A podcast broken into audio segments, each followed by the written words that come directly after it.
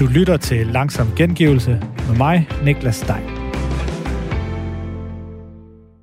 Kom indenfor, nu skal vi have sportshøjdepunkter. Du lytter nemlig til Langsom Gengivelse, der er Radio 4's opsamlingsprogram med nogle af de bedste sportsklip fra den forgangne uges tid. Og vi begynder med en slags tur til USA. Guds eget land skal nemlig til håndbold-VM, men de har lidt svært ved at få samlet et landshold. Og det er minsanden kommet en ung dansker til gode, og hvad det lige går ud på, det skal du høre her i programmet Bremer og Blædel mod Rov. Du lytter til Radio 4. Det er bare frem med de rød-hvide klappepølser,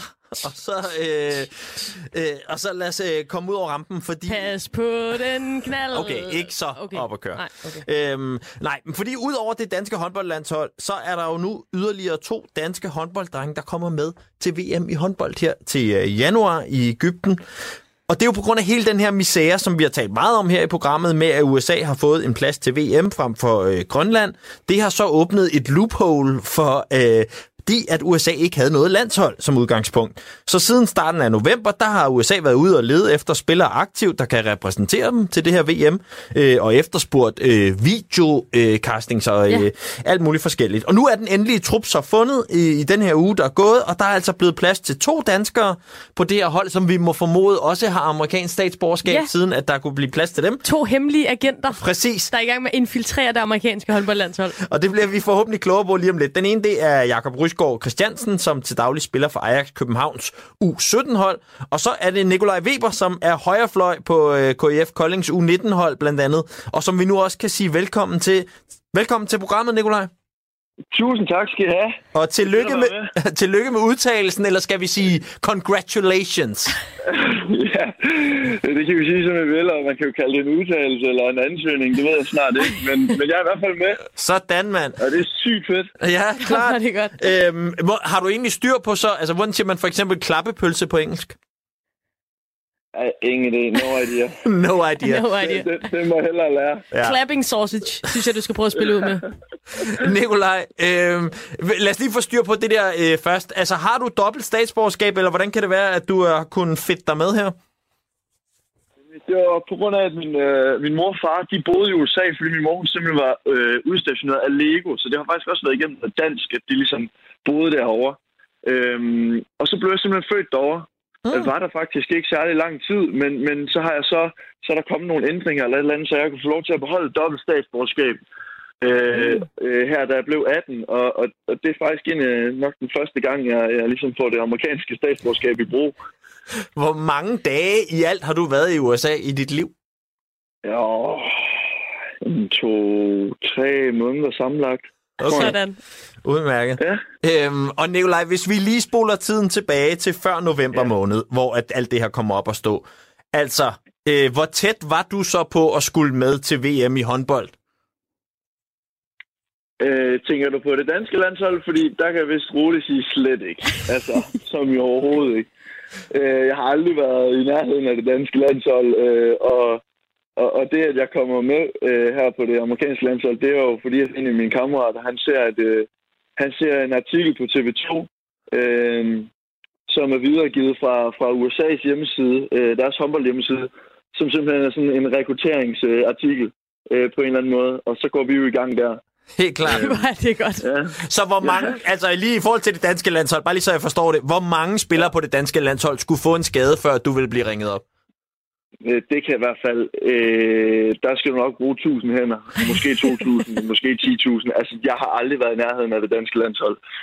Okay, modtaget. Godt. Det er så fedt. Jeg bliver bare nødt til at bryde ind, fordi det er så fedt, fordi det giver os alle håb. Ja, det er rigtigt. Det giver os alle håb om, at måske en dag, så kan vi alle sammen komme med til VM. Altså. Okay, Nikolaj. Altså, så ringer din kammerat og siger, er det så lidt en joke på det tidspunkt, eller hvordan... tager I den derfra? Først og fremmest, vi sidder på arbejdet, og så viser han mig artiklen og siger, at han har læst den her. Og først og fremmest, så tænker jeg, først tænker jeg jo lidt absurd. En absurd måde at gøre det på, en lidt utraditionel måde at gøre det på, selvfølgelig. Men så går det hurtigt op for mig, at jeg har jo aldrig nogensinde hørt om håndbold over i USA, og det her, det er jo en kæmpe chance. Så jeg tænker da, at der giver der selvfølgelig bare alt, hvad jeg har. Så jeg samler en masse videoer fra dengang, jeg spillede i KF. Og så går vi op og filmer nogle videoer selv der, og efter jeg sådan set har klippet det sammen og fået lavet rigtig Op og filmer nogle videoer selv? Ja, det er det, man skal. Man skulle filme en videoansøgning, for ligesom at ansøge om at komme med. Det er den måde, de kunne se på, hvilket niveau vi lå i, og så videre, og så videre. Men hvad gjorde du der? Prøv lige at tage den helt, skære den ud helt i pap først. Var det med iPhone på en stol, og så din kammerat, der kaster nogle bolde til dig, eller hvad, hvordan gør I det? Det var faktisk... først så hentede jeg de der gamle videoer, og så et par dage efter, hvis det var artiklen, så tog vi op i den lokale håndboldhal, og så kastede vi lidt bolde, og de filmede mig, og jeg lavede nogle forskellige øvelser, altså helt simpelt. Og så klippede vi det sammen, og som sagt fik lavet et rigtig lækkert iMovie-projekt der. Så lagde I musik ind over? Vi tænkte for at gøre det til rigtig dramatisk musik, men så tænkte jeg, at det ville måske blive lidt useriøst. Ja, klart. Men vi gav faktisk alt, hvad vi havde i den video, og så sendte vi den ind. Stærkt. Men det er dig alene på den video, udover der er nogle kampklip fra tilbage, siger du, men det der, I lavede deroppe, det er dig, der selv ligesom tager bolden og kaster den i mål og sådan nogle ting? Lige nøjagtigt. Jeg har tilspillere med på nogen, og en forsvarsspiller med på nogle andre, så det er sådan mig fokus. Okay. Og nu sagde du nogle klip fra den gang, du spillede i KF, fordi det er noget med, du er jo faktisk ikke super aktiv ellers lige nu. Nej, det er jo faktisk først lige blevet. Som sagt, så stoppede jeg midten af U19-ligaen med KF. På grund af, at der var noget 3.G, der tog lidt fart og så videre og så videre. Så skulle jeg lige prioritere lidt. Ja. Og så stoppede jeg, og så begyndte jeg her i slutningen af efteråret med KF senior. Igen andenholdet, som spiller i 3. division. Og så har jeg faktisk været så heldig her efter, at det blev offentliggjort, at jeg har fået lov at spille med KF-herrerne til træningerne. Det er drømmen. Okay. Det er jo klart. Så er man lige pludselig landsholdsspiller, så bliver man jo også udtaget herhjemme. Det er perfekt. Jamen, det er jo det. Altså, bare alene den oplevelse, jeg har fået der, den kunne jeg jo tage i rygsækken og kalde det en oplevelse. Ja, klart. Helt vildt. Okay, men hvad sker der så? Så sender I det ind, og hvad så? Får du så en opringning en dag, eller hvordan foregår det derfra? Ja, jamen, så begynder det jo at stikke lidt af og eksplodere lidt. Så får jeg en opringning fra et svensk nummer 20 minutter senere, eller et eller andet. Wow. Og allerede der begynder mit hjerte der at banke lidt, for jeg ved godt, hvor det bærer hen af den ansatte amerikanske landstræner Robert Hedin fra Sverige. Og så tager jeg den så, og så er det jo ham. Og så beder han mig om at sende den privat til mig. Og allerede der går jeg da lidt i chok, positivt chok, ja. men jeg ved det, altså jeg mangler lidt ord, og jeg siger bare, ja, selvfølgelig, du får den. Og det er så det, jeg gør. Så er det ind at lave en WeTransfer til ham? Lige nøjagtigt, så får jeg gjort det til hans private mail. Og så senere samme aften, så er der et amerikansk nummer, der ringer til mig, som er en, der hedder Emily, som sidder over i USA og kigger på nogle atleter og så videre. Og så siger hun, at stiller hun mig en masse spørgsmål om sådan håndboldmæssige spørgsmål, og hvor høj jeg er, hvor meget jeg vejer, hvilken hånd jeg spiller med, og position osv. Og så lige hun lægger på, så spørger hun, okay, hvilket nummer vil du gerne spille i? Og der tænker jeg bare, okay, det var fandme vildt. Stærkt. Det har jeg ikke lige regnet med på sådan en lørdag aften, hvor jeg bare lige har været ude og hygge med en af mine venner og sådan noget. Så. Og så får jeg den, og der går jeg jo endnu mere chok end det første opkald. Og så siger jeg, ja, kan du give mig nummer 44 eller sådan et eller andet, siger jeg bare helt tilfældigt vinder. Ja, og så siger hun, okay, have a great rest of the day, og så er det bare det. Så hvad, altså nu skal jeg lige være med. Den dag, hvor du sender det der afsted, videooptagelsen ned fra den lokale håndboldhal, og så fra op, og så kommer opringningen senere, 20 minutter efter, du har sendt det, og så samme dag, så får du opringningen fra Emily i USA, der mere eller mindre siger, velkommen ombord, hvad nummer vil du have på ryggen? Ja, altså hun siger jo bare, at hun skal mangle en masse informationer på mig, og der ringer hun så om aftenen og siger, at hun skal have de informationer. Hun beder mig om at udfylde nogle ting, nogle formelle ting også, og sende tilbage til hende. Blandt andet sådan en CSI background check, hvor jeg skal skrive under på, at jeg ikke har har begået noget kriminalitet og så videre. Okay, stærkt. Ja, det er voldsomt. Og hvad så? Har du så mødt siden da? Har du mødt resten af holdet? Har I haft noget et eller andet Skype eller Zoom-samtale? Eller hvordan går det? Indtil videre intet fysisk. Indtil videre har jeg intet fysisk på dem. Vi er blevet medlem af en WhatsApp-gruppe og har skrevet lidt der indimellem. Men jeg kender jo ikke nogen af dem, jeg skal spille med. Hvad er det for nogen? Kan du lure? Er det basketballspillere fra USA, eller er det ligesom dig, håndboldspillere fra hele Europa, eller hvad er vi ude i? Faktisk håndboldspillere som mig rundt omkring i Europa, der er faktisk nogle, så vidt jeg kan se på deres klubber, hvor de kommer fra og så videre, der er faktisk nogle ret erfarne håndboldspillere på, men som mig, så er det sådan, der er mange fra Norge og fra Sverige, og så er der to fra Danmark jo. Og så har vi nogle andre rundt omkring i verden. Men hovedsageligt i Europa, faktisk. Og hvordan er det inde i den der WhatsApp? Altså, er de andre... Fordi du virker sådan rimelig psyched over det her, ikke? Er de andre også sådan woo-agtige, eller er de lidt mere laid back? Eller hvad er stemningen? Der er fed stemning derinde, faktisk. Der er sådan lidt... der er også sådan lidt en frisk stemning, fordi mange er jo faktisk på alder med mig. 20. Jacob er jo 17. Men jeg tror faktisk, det er et ret lavt aldersgennemsnit på holdet. Og det bliver også super fedt at møde nogle altså jævnaldrende, som man aldrig har mødt før, og begynde at spille med dem. Fordi det kunne jo lige så godt have været folk, der alle sammen var 10 år ældre end mig. Men sådan en ret frisk stemning, vil jeg sige. Og udadvendt. Helt klart. Og spændt. Altså helt vildt spændt. Også nervøs, selvfølgelig. Men, ja, og hvad ved I nu så? Hvornår skal I mødes første gang? Vi skal vist. Det er den 4. januar, og der mødes vi til en samling, til en pro-camp, så det er jo lige om lidt. Altså, og så direkte derfra, der går vi jo ind i den der corona-boble, som er så vigtig. Ja. Og så holder vi os sygdomsfri der, og så er det forhåbentlig direkte til Egypten. Og hvad dato er det? Bare lige så, I mødes den første gang, 4. januar, og så er der... Hvornår bliver det fløjtet i gang? Ja, så er der jo VM den 14. Så sig det inden. Gud, hvor er det voldsomt. Ja, det er vanvittigt. Nå, vildt nok. Okay, men altså, hvor mange tæv får I, når I kommer derned? Jeg kan jo ikke stå og sige her på åben bane, at vi taber det hele. Jeg vil jo gerne, jeg har jo hele tiden sagt det. Jeg håber, der er en fra vores pulje, der vinder. Vi er jo en stærk pulje. Det er jo Frankrig, Norge, for fanden. Altså. Ja. Hold da kæft. Men uanset hvad der kommer til at ske, så er det jo fedt at kunne få lov at være med på et helt nyt hold. Og hvis det kan få øjnene op for amerikanerne med at håndbold, det rent faktisk kan noget, så er det jo bare dobbelt op. Og så må vi jo tage det, de klø, som kommer vores vej. Der er jo ingen tvivl om, at vi kommer til at blive ramt af et godstog med 120 km i timen. Men altså, det må vi jo tage. Altså franskmændene, det er jo, jeg tænker, som håndboldfan, håndboldspiller, hvor vildt bliver det at stå over for de gutter der? Jamen, det bliver jo sindssygt. Det er jo også en del af oplevelsen. Altså, ikke nok med, at jeg skal komme ind og være og møde nogle nye og spille sammen med dem.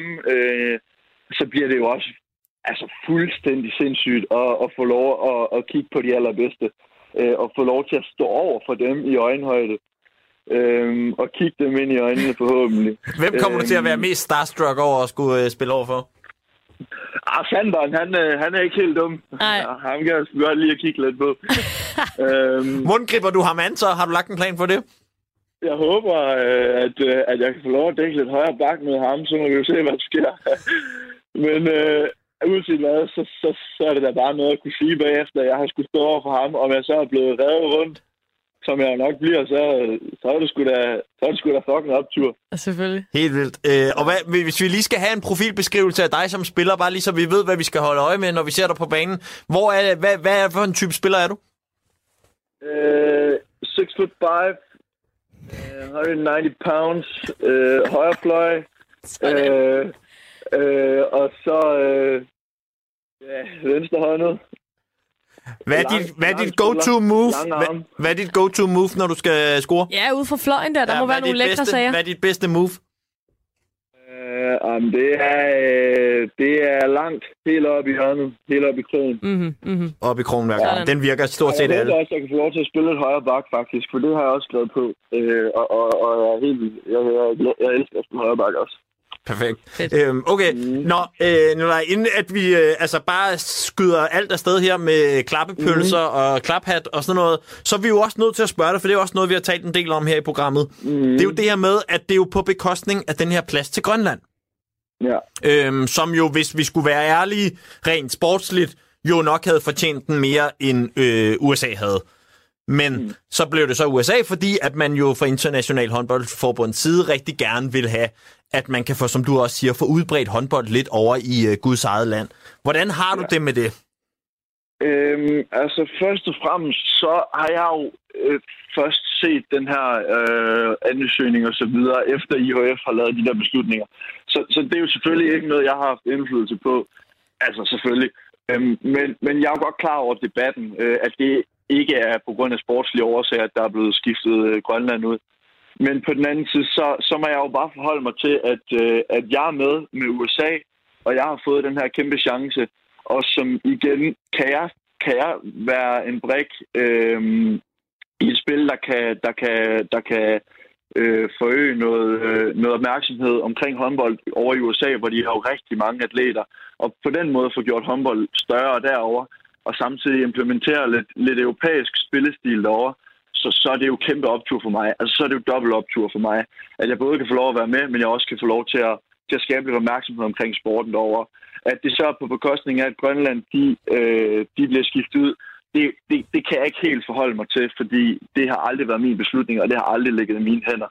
Men selvfølgelig så er det da ærgerligt, og jeg kan da godt forstå, at de har været presset over det, i og med at de, som sagt, har spillet over USA i lang tid.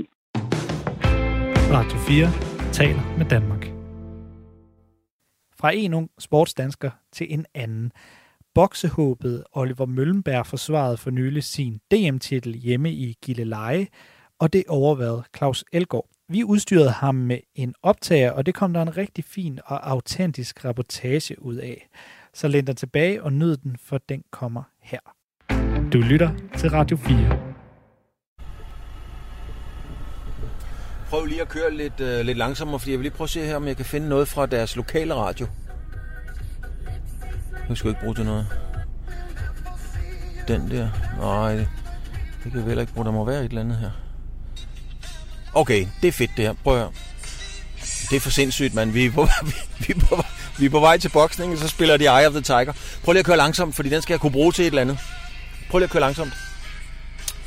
1, 2, 3. 1, 2, 3. Jeg er på vej til Gilleleje. Jeg skal dække et boksestævne i aften i Gilleleje. Gilleleje er Sjællands nordligste punkt. Der bor ca. 6.500 mennesker i Gilleleje, og det er i den grad så langt fra Las Vegas, som man overhovedet kan komme. Vegas er jo altså boksningens mekka, og jeg har kommenteret adskillige boksestævner fra Las Vegas. Og når man kører derud, så tager man en indfaldsvej, hvor man kommer op over bakken eller et lille bjerg, og når man så holder det op, så kan man se den nordartige by, og det er altid et skub. Det giver et sug i maven. Der bor faktisk over 2 millioner mennesker i Las Vegas, og for 10-15 år siden, der flyttede der i snit 6.000 mennesker til byen hver måned. Til sammenligning kan jeg så godt lige hilse at sige, at vi kører nu på vej ud mod hallen. Der er ikke noget lys i Gilleleje. Man kan ikke engang se byskiltet. Og der kører en cyklist uden lygter i mørket. Det glimter bare ikke i Gilleleje. Men det er her Oliver Møllenbær i aften skal møde Frank Madsen.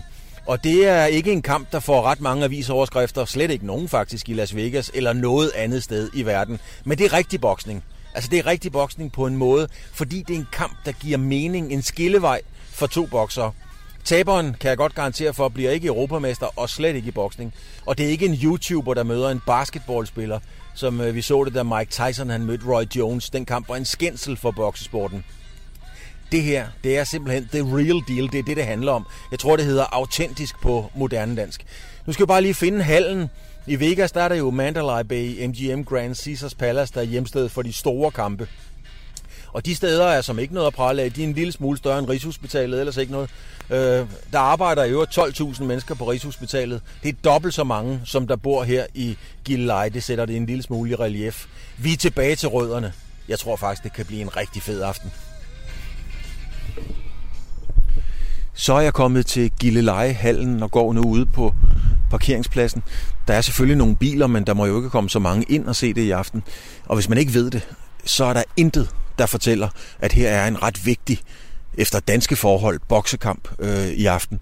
Der er ingen store plakater, der er ingen neonskilte. Alt det der, vi kender, alt glitteren fra Vegas, det er her simpelthen ikke.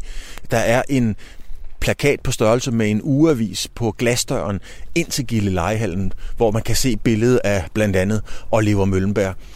Ellers er Gilleleje jo Møllenbærs hjemmebane. I 4-5 generationer har familien Møllenbær været en væsentlig del af byen og en væsentlig del af dansk amatørboksning. Og Oliver Møllenbær, han har en kæmpe opbakning lige præcis her.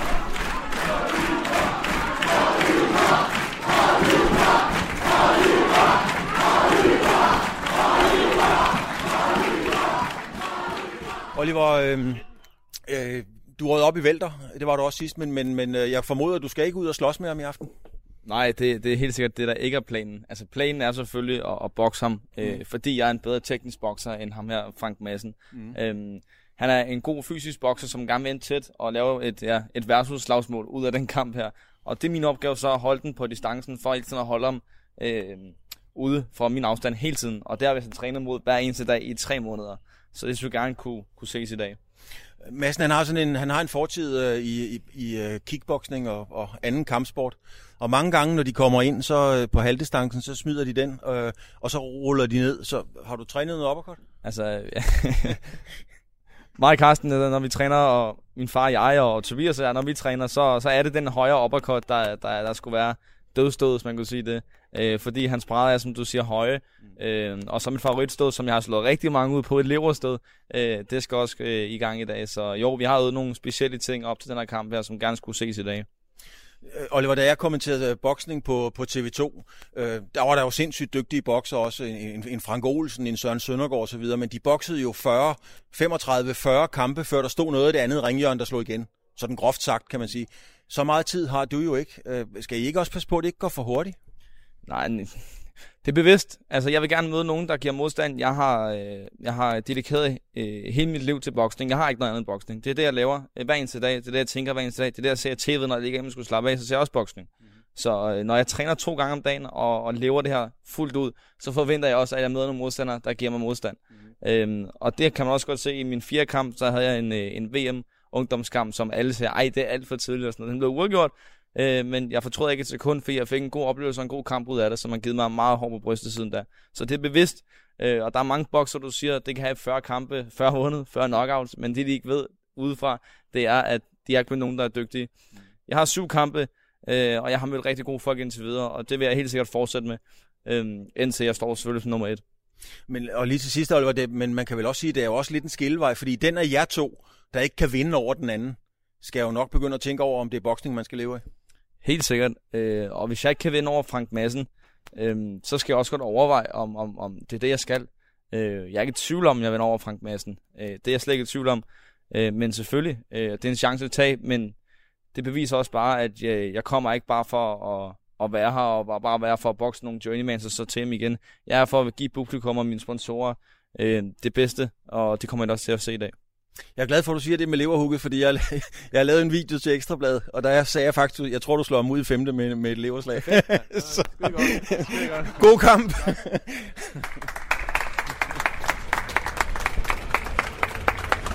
Der er altid noget specielt ved at sidde ved ringside. Man sidder helt op til kanvassen, sådan cirka i skulderhøjde, og er så tæt på det, som der overhovedet kan komme. Og folk, der ikke har prøvet at sidde sådan et sted, ja, der kan jeg fortælle, at i en hård boksekamp, der får man altså blod på de papirer, man nu engang har liggende foran sig. Sådan er det bare. En gang i Las Vegas, hvor der var et stort stævne, Hassan Ali boksede over Shannon Briggs, tidligere verdensmester i sværvægtsboksning. Ganske kort tid før stævnet skulle i gang, der var der 3, der skulle komme inden fra Los Angeles. 3 modstandere til de lokale drenge fra Vegas.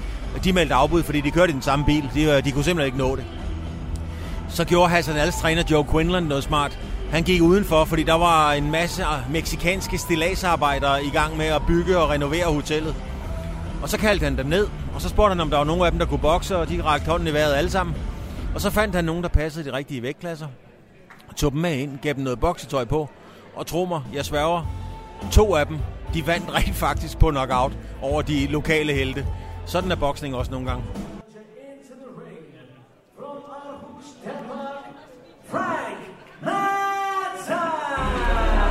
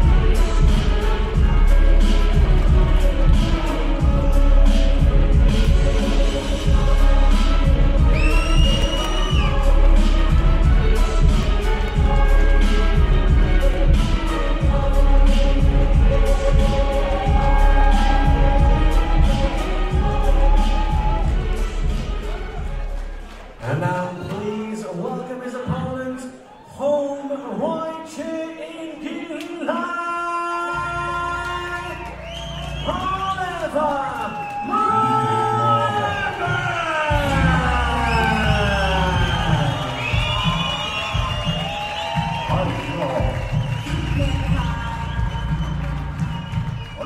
Møllenbær.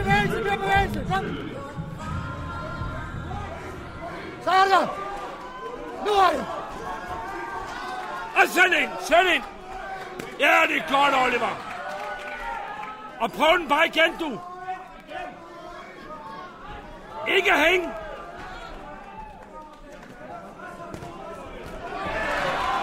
Kom vi ved. Højsving, kom. Time det op over ham. Halv minut. Oliver, præcis, det går også. Kom, knæk. Kom nu. Før. Du gør det rigtig godt, Oliver. Du gør det godt. Gode tanker. Du er der. Og kom og sæt på. Hands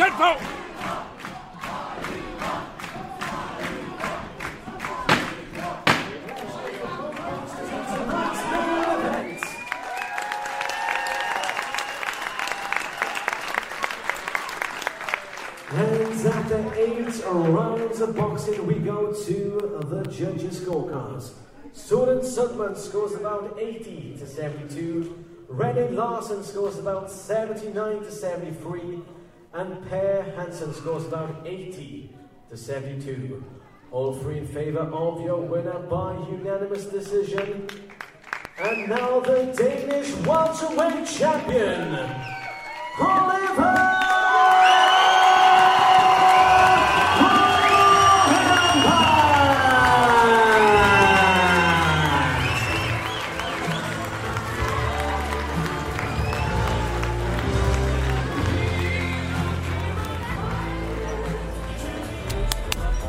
Kæmper, man. Det var så godt, det der.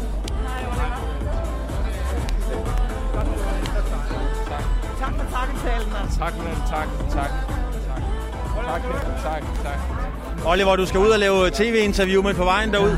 Det blev lidt hårdere, end jeg havde regnet med. Ja, jamen, det vidste jeg godt, det vel. Jeg har som sagt så hele tiden, Frank er benhård, mand. Jeg rammer ham. Jeg tror, jeg slår min hånd big time, for jeg rammer ham på en overkort en lang gang, hvor han bare tager dem. Jeg blev ramt en gang i den her kamp her. Det var, jeg tror, jeg 7. på en højresving. Det var den eneste gang, men alle de gange jeg ramte ham, det var altså det er ufatteligt, hvad den mand kan tage. Så som jeg sagde op i mikrofonen, kæmpe respekt for ham. Hvor kæft for en sej, mand. Altså virkelig, stor ærekamp. Der skal 2 til at lave en god kamp. Og han er lige så meget værd, som jeg er på at lave den kamp her. Tusind tak til ham. Radio 4 taler med Danmark. Vi træder ud af bokseringen og ind på fodboldbanen. Eller måske op på chefgangene, hvor der bliver forhandlet spillerkontrakter. For nu skal det nemlig handle om fodboldagenter, for det handlede det om i fodboldprogrammet 4 på foden i mandags. Her tog de udgangspunkt i den magtfulde og måske mest berømte fodboldagent af dem alle, nemlig hollandske Mino Raiola. Du lytter til Radio 4. Jeg kunne vaske op. Jeg kan stadig godt lide at vaske op. Det giver en særlig ro og rengøre ting, at se den øjeblikkelige effekt af dit arbejde. Mino Raiola voksede op i den hollandske by Haarlem. Hans farmor, som flyttede til Holland fra det sydlige Italien, da Mino var spæd, drev et pizzeria i byen, og her gik teenageren Raiola til hånde. Han vaskede op, han gjorde rent, han betjente kunder, hvor flere journalister, der har talt med ham i tidens løb, blandt andet også beskriver, hvordan Raiola fortæller, at det var hans første møder med fodboldspillere i den her lille by, hvor han simpelthen betjente dem på restauranten. Som 18-årig, der droppede Raiola selv fodbolden, men også pizzabranchen. Han begyndte at læse jura, og efterfølgende blev en af fodboldens allerstørste agenter. Hans klientel tæller på nuværende tidspunkt folk som Zlatan Ibrahimovic, Paul Pogba, Matthijs de Ligt og Erling Haaland. Spillere, der alle sammen selv har tjent millioner og atter millioner på Raiolas forhandlingsevner, og som samtidig har gjort superagenten multimillionær, for ikke at sige milliardær selv. Men det er ikke uden konsekvenser. Den nu lidt over 50-årige spilleragent Raiola er den seneste tid igen kommet i vælten. Først for at lægge sig ud med EA Sports og FIFA for deres rettigheder til at bruge virkelige spillere i deres konsol- og computerspil. Og senest var det så i sidste uge, hvor han pludselig meldte ud, at hans klient Pogba var ulykkelig i Manchester United og ville et andet sted hen. Endnu en gang, der var Manchester Uniteds træner Ole Gunnar Solskjær nødt til at forholde sig til Raiola. Her er det på pressekonferencen efter kampen mod Leipzig. Squad is fine. They're a team and they stick together. As soon as Paul's agent realizes this is a team sport and we work together, the better. And that's probably the last thing I'll say about that. I don't want to spend energy on that. Hurtigere Paul Pogba's agent lærer, at fodbold er en holdsport, jo bedre, som han siger her. Jeppe, vi starter lige hos dig, fordi du har sammen med en gruppe journalister fra andre europæiske lande jo arbejdet med de her såkaldte football leagues, hvor I udrullede en lang række historier på baggrund af en masse lækkede dokumenter. Blandt andet om de her superagenter og deres, deres modus operandi. Først og fremmest, og bare lige kort til at starte med, hvor højt rangerer Mino Raiola egentlig i agentverdenen? Uden at der jo selvfølgelig findes officielle rangeringer, så vil jeg jo placere ham op blandt de nok tre største. Jorge Mendes, Ronaldos agent, som også har utallige andre portugisiske spillere og andre stjerner, vil jeg nok altid kalde den allerstørste, fordi han er kendt som sådan en blæksprutte, sådan en edderkop i spinden, der kan trække i alle mulige tråde i hele fodboldverdenen. Men så vil jeg nok sige, at Raiola kommer lige efter ham. Og nu kan jeg så sige pænt goddag til dig, Michael Stensgaard. God aften. God aften. Du er selv spilleragent og har blandt andet primært danske fodboldspillere rundt omkring i fodbold-Europa og også hjemme i Danmark. Hvordan ser du egentlig som fagmand på Mino Raiola? Der er der ingen tvivl om. Han er en af de store agenter, som jo i hvert fald også i medierne får lidt hug for nogle udtalelser. Han kan jo godt lide at være kontroversiel.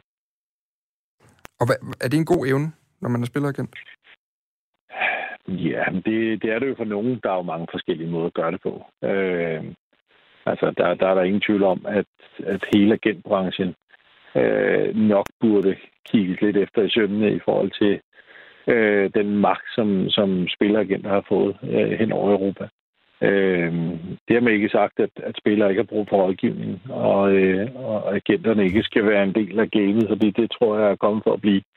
Men set fra min stol, så er der måske nogle ting, som godt kunne blive ændret lidt, hvis man tager helt generelt i agenterne eller i fodboldverdenen.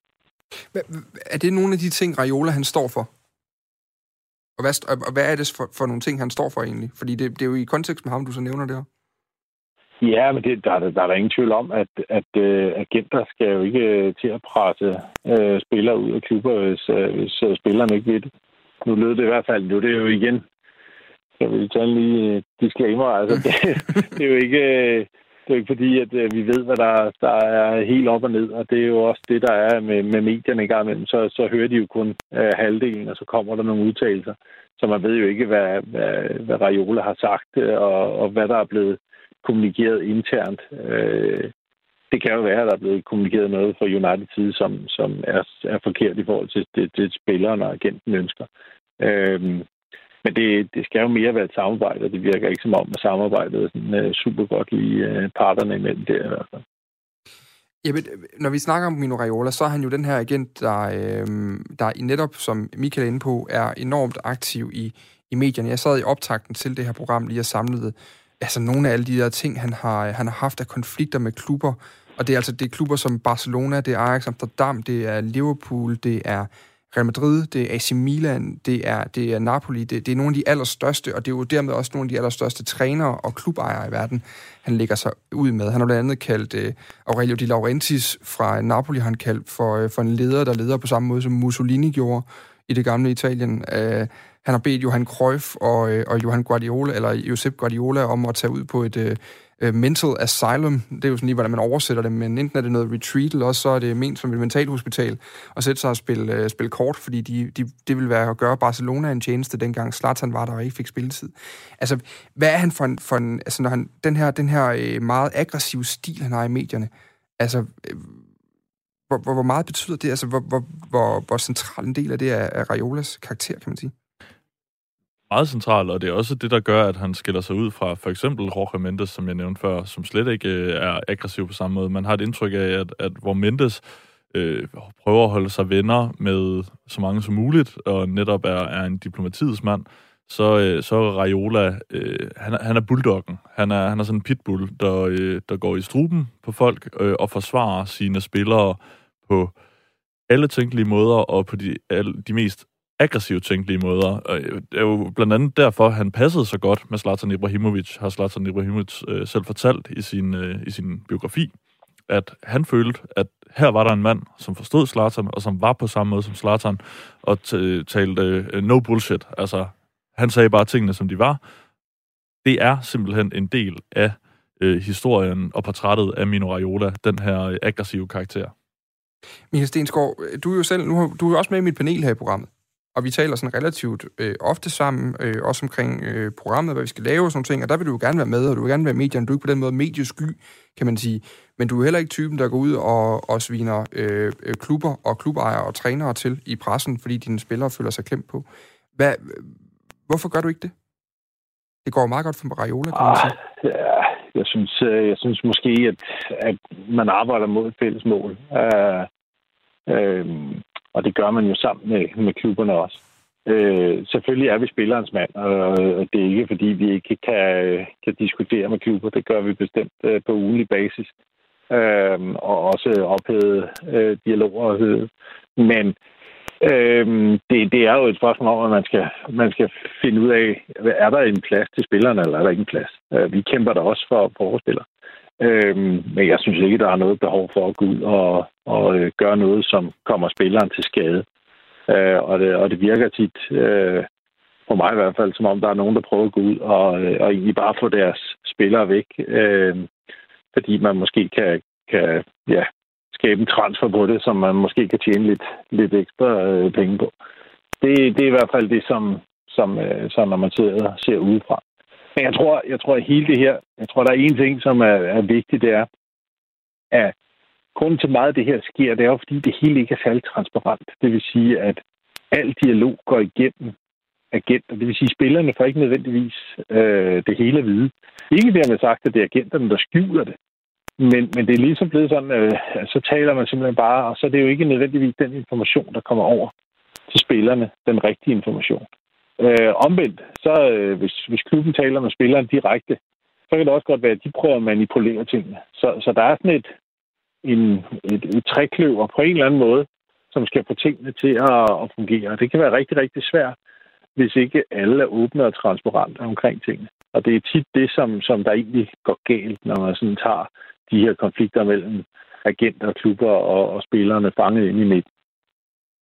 Men man kan jo sige, at det går jo meget godt for Raiolas klienter.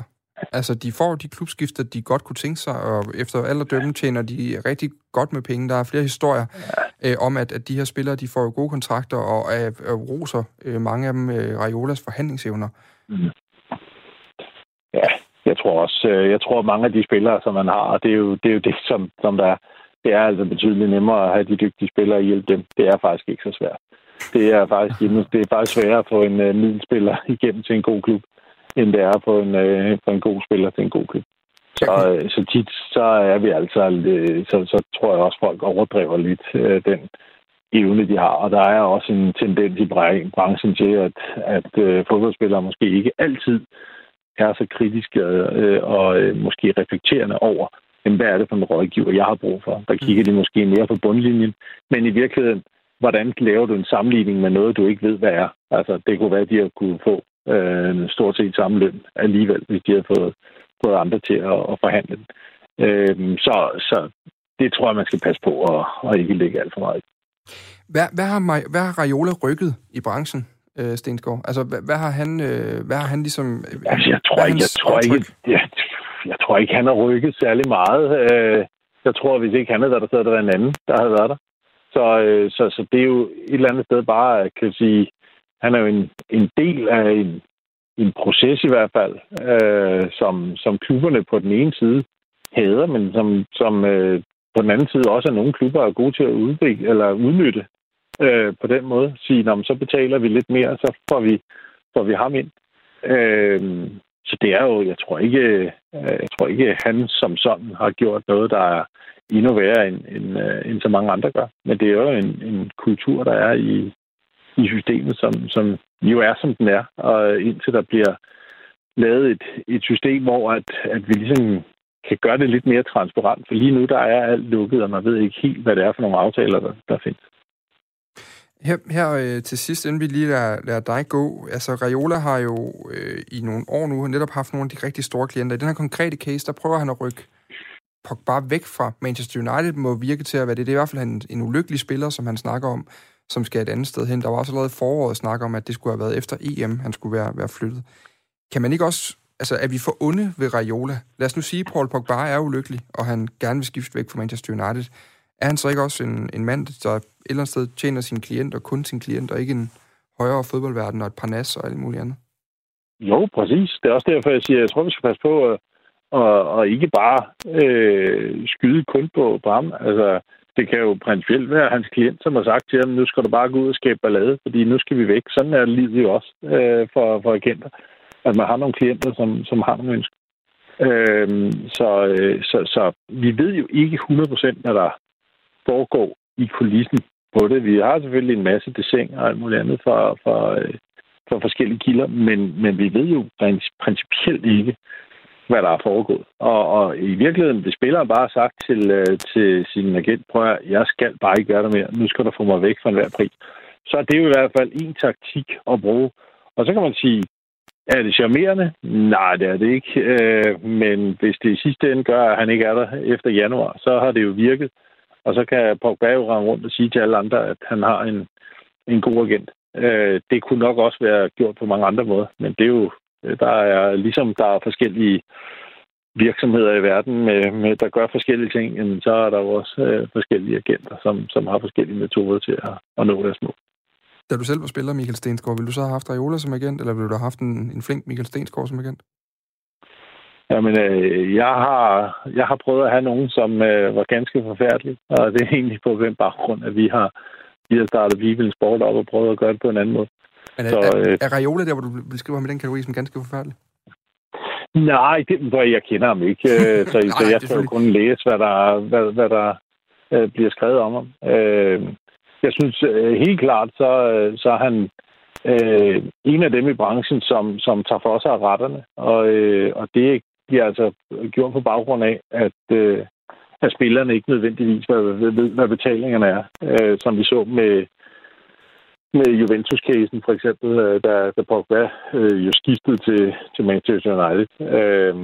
Og det er nok en af dem, hvor jeg siger, at hvis det ikke er transparent, og man ved, at agenter tjener penge også ved en transfer osv., så er godt, det ikke lige er det går ind på nu. Og det kan selvfølgelig blive det er til et helt program i sig selv, ikke? Så der er der ingen tvivl om, at han er en af dem, som tager for sig af retterne. Mm. Og det er måske der, hvor at jamen, hvis der ikke er klare regler for, hvad man skal gøre, og de ikke bliver håndhævet, så kan jeg jo godt forstå det. Men der er der ingen tvivl om, at der er nogle ting forkert i generelt set i branchen. Stensgaard, jeg har lovet dig, at du måtte komme videre her nu klokken 5:30. Du har travlt. Det er godt. Tak for episoden, hvad jeg siger. Tak skal du have. Selv tak. Ja, vi kan egentlig fortsætte på samme måde. Jeg kunne egentlig godt lige vende tilbage til det spørgsmål, jeg stillede til Stensgaard for nogle minutter siden, som var, hvilket aftryk sådan en som Raiola har sat. Altså, hvad har han rykket det i en retning, det her internationale fodboldcirkus med mellemhandlere, spillere, klubber og alt derindimellem? Ja, jeg tror ikke nødvendigvis, han har gjort det alene, men han har jo været den fremmeste eksponent for en stil i den branche, nemlig den meget aggressive stil, og også, han er også måske også blevet den fremmeste eksponent for, hvor meget agenter i virkeligheden tjener. Jeg vil igen skyde på, at Jorge Mendes har tjent endog en del flere penge, end Mino Raiola har, men de enkelte cases, vi kender med de største beløb, er Mino Raiola. Så på den måde er han jo blevet en eller anden bare i den branche, altså har sat et niveau. Og jeg kender ikke til større agentsalærer, end han modtog i Paul Pogba's, i forbindelse med Paul Pogba's skifte fra Juventus til Manchester United. Så ja, han har da sat en eller anden standard på en eller anden måde, og en eller anden bestemt væremåde, som nogen måske tror, man skal efterfølge. Og man kan vælge at sige, at det er at repræsentere sine spillere med alle tænkelige midler. Jeg er ikke sikker på, at det altid er i i sidste ende er godt for spillerne. Men det kan kun spillerne selv jo vide, men altså, det kan ikke nødvendigvis være rart at blive lagt for had af fans på grund af ens agent. Tænker jeg, men jeg har jo aldrig været i den branche, og det kommer måske også an på, hvor meget penge vægter i forhold til at være populær. Men kan det være, at man går glip af nogle sponsorkontrakter, fordi man bliver mere upopulær, så det i virkeligheden koster på den måde også? Kan det være, at der er nogle klubber, der faktisk ikke gider handle med en, fordi man har Mino Raiola som agent? Alex Ferguson, altså det er jo ikke tilfældigt, at Ole Gunnar Solskjær taler så hårdt om Mino Raiola, fordi Alex Ferguson har jo sagt, at Raiola var den eneste agent, han virkelig ikke kunne stå og samarbejde med. Så det er jo noget, der er arvet i Manchester United på en eller anden måde. Og kan det, at en klub måske virkelig ikke ønsker at samarbejde med Raiola, kan det gøre, at man måske faktisk ikke kan tilbyde sin klient lige så gode klubmuligheder som ellers?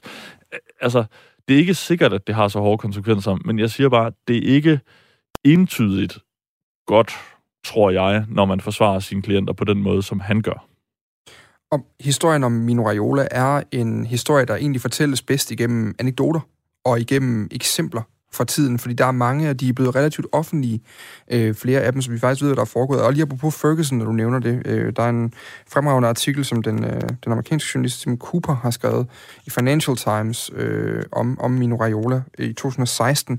Og der citerer han faktisk direkte fra en kontraktforhandling i 2012, hvor det er jo igen med ham og Paul Pogba, det er så bare, da han er ved at skifte væk fra Manchester United til Juventus på det tidspunkt, at Raiola, han går ind til Ferguson og beder ham om en bedre kontrakt til Paul Pogba, som han repræsenterer, og så finder løbende dialog sted. Altså Ferguson siger til Raiola, jeg har ikke tænkt mig at tale til dig, hvis spilleren ikke er i lokalet. Raiola siger så, få spilleren ud af det her omklædningsrum, få ham herind nu. Så kommer Pogba ind i lokalet, så siger Ferguson til Pogba, du har ikke lyst til at skrive under på den her kontrakt. Pogba siger, vi kommer ikke til at skrive under på den her kontrakt under de her forhold. Så siger Ferguson direkte henvendt til Raiola, som for første gang siden Pogba kom ind i lokalet, you are a twat. Og så fortsætter den lidt. Og så siger Raiola, efter de har forhandlet frem og tilbage, siger han, det her er et tilbud, min chihuahua, jeg har 2 chihuahua-hunde, ikke ville skrive under på. Så siger Ferguson, hvad synes du, han burde tjene? Og det er henvendt om Pogba. Så siger Raiola, bare ikke det her. Så siger Ferguson igen, you are a twat. Radio 4 taler med Danmark. Og vi runder af med en anden mand, der blev kendt som magtfuld fodboldboss.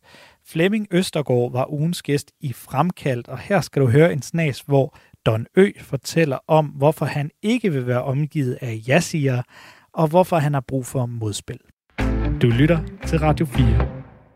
Hvis vi er 10 mennesker samlet, så kræver det jo, at for eksempel lange møder, jeg er modstander af, jeg kan ikke forstå, at man behøver at gå til sagen, og så hvis alle folk er forberedt grundigt, så kommer man også frem til nogle fornuftige beslutninger. Mm. Og samtidig så forlanger jeg også, at folk de giver modspil. Altså det hjælper ikke noget, altså det har vi jo alle sammen prøvet, i hvert fald dem, der har haft det, der hedder såkaldt magt. Det er bare ja-siger. Der er ikke noget værre end ja-siger. Du skal have lidt modspil. Ikke bare for at have modspil. Men kan du tåle det? Altså kan du tåle, der ja, er nogen, der kommer og siger, Flemming, det der, det du siger der, det er forkert? Ja, helt sikkert. Jeg bliver ordentligt købet glad en gang imellem. Jeg har sågar på, ikke mange møder, på nogle møder, slået på og sagt, det kan fandme ikke være rigtigt, der ikke er nogen, der har bare et andet synspunkt på det, jeg foreslår. Men det er jo fordi, at tror jeg, at der er jo mange mennesker, de er jo bange for dig for fanden, Flemming. Der er mange, der er bange for dig. De tør jo ikke sige, prøv lige at høre, Mark, det går altså ikke, det der. Det bliver lidt ked af at høre. Men jeg tror sgu ikke folk... Men altså, jeg tror nok, at altså, vi kører tilbage til FCK-tid. Du må regne med... der er mange folk, der tænker, at jeg har været hele mit liv i fodbold. Det har jeg ikke. Altså, jeg har startet min første virksomhed i 71. Jeg har været igennem en uddannelse på fondsbørsen. Jeg har startet virksomhed, og jeg har, kan man sige, været koncernchef for et større engelsk koncern. Mm-hmm. Rejst rundt i verden i 180 dage og bygget virksomheder op rundt i hele verden. Så den eneste grund til, at jeg i realiteten kom tilbage til fodboldverdenen, eller kom til fodbold, var bare jo, at jeg blev kørt ned i 1. maj 1986 og sad i kørestol og var ved at miste mit liv, og og måske miste mit ben. Ellers så havde jeg jo aldrig nogensinde, så havde jeg jo været i en international verden, ja, som jeg var utrolig glad for. Men det der faktum, fordi det vil jeg godt tillade mig at sige, at der er rigtig mange, også blandt journalister, som er om ikke bange, så i hvert fald nervøse. Hvor meget bruger du det, og hvor bruger du det aktivt på en eller anden måde? Nej, jeg tror nok, det er, at der er mange, i hvert fald i starten, som var... Altså...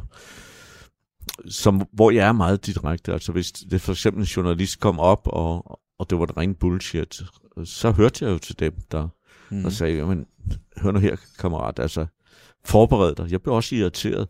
Der var nogle journalister, der blev forberedt på, eller blev overrasket over, at jeg ringede og skældte ud af, at man havde skrevet en eller anden solstrålehistorie, som jeg synes var overdrevet. Mm. Og du kunne høre journalisten sige, jamen, for fanden, det er jo pænt, det jeg skriver om. Så siger jeg, ja, men det er ikke sandt. Nej. Og det er klart, du får et image. Altså, der har været så mange utrolige... Altså, din branche er jo egentlig... Den værste. Nej, det synes jeg ikke, men det også at være forberedt, er jo et... Altså, jeg havde et mærkeligt eksempel på et tidspunkt. En ung journalist, utrolig sød, som havde ringet i... Jeg kan ikke huske, om det var BT Ekstrablad, det er sådan set også ligegyldigt. Jeg havde ringet et stykke tid i en meget travl periode op til Europa Cup-kamp, og ville have et interview, et personligt interview. Mm-hmm. Og da jeg så til sidst, kan man sige, hun blev stillet ind til mig og siger, hør nu her, du siger, du ved alt om mig, du har læst de der 3 bøger, jeg har skrevet, kan du så ikke bare referere til det, sende det til mig, og så kan jeg sige OK. Mm. For du giver udtryk over, du ved det hele. Nej, men hun vil gerne have lov at sidde over for mig. Fint, siger jeg så. Så kommer hun op, og... Og så siger hun lige pludselig noget fuldstændig mærkeligt i min kog. Siger, nu er der noget, der hedder Gunnar Nu-plads. Hvorfor er der ikke noget, der hedder Don Ø-plads? Og tænker, hvad fanden har hun gang i? Ja. Så jeg kigger på hende, og så siger jeg, synes du sagde, du havde læst mine bøger? Jamen, det havde hun også. Så siger hun, der er et afsnit, hvor, kan man sige, at jeg i hele mit ungdomsliv, først da jeg kom ind i erhvervs, der blev jeg kaldt Øster. Jamen, det kunne hun godt huske. Jeg siger, hvorfor blev jeg kaldt Øster? Ja, så siger jeg, det blev jeg for det. Dengang, da jeg gik i skole, der var der 5 i klassen, der hed Flemming. Og det var for en leder, der var en populær bog, som Knud Meister havde skrevet, der hed Flemming-bøgerne. Ja, det er rigtigt. Og så derfor blev jeg kaldt Øster. Nå, jamen, det kunne hun godt huske. Og så kiggede jeg på hende og siger, hvad hedder vejen herude? Nå ja, den hedder Østerallé. Godt, sagde jeg så. og den stakkels pige skrev det ned, og så kunne jeg så ikke lade være med at smile. Jeg fortalte det så til min sekretær, siger hun, at hun var ikke så forberedt som beregnet, så tænkte jeg nu bare, at kvinden ikke skriver det. Ja. Så jeg måtte ringe til hende og siger det der, jamen jeg skal nok få det med, siger, det skal du ikke, Østerallé har ligget der i så mange år. Ja, men det der med image, Flemming, altså nu sagde du selv Don Ø, og det er jo, du er jo kendt som Don Ø. Hvordan har du det med at hen, fordi altså Don Ø refererer jo også til Don Godfather, altså det er jo sådan lidt mafia-agtigt, og det er jo ikke noget positivt på en eller anden måde. Det er jo Don, det er noget med mafia. Nej, det er jo ikke helt rigtigt. Der er en masse mennesker i USA, der hedder Don jo. Jeg vil sige, at første gang jeg hørte det var, da jeg gik over på C-tribunen, og det var fortalt over gange, og så lige pludselig råbte de Don Ø, og jeg havde ikke en idé om, hvem de talte om. Okay. Og så fik jeg et interview, og så sagde jeg brød mig ikke om navnet. Og så fik jeg et langt brev for en fansfraktion, så fortalte der baggrunden, det alfaderlige og alt muligt andet halløj. Og så tænkte jeg, okay, den tager jeg sgu til mig. Ja. Og, adopterede det? Adopterede jeg, så far registrerede navnet. Du registrerede det? Jeg registrerede navnet. Fordi at der var flere, blandt andet en tøjfabrikant, der var nogle restauranter, der ville have lov at føre en linje, der hed Don Ø. Dit og datter, restauranten skulle hedde Don Ø, og det sagde jeg nej til. Mm-hmm. Og det gjorde jeg ud fra forudsætningen, at hvis der for eksempel var en restaurant, der leverede noget hundeæde, ja, så var mit navn kontaktet til det. Så Don Ø-navnet er registreret.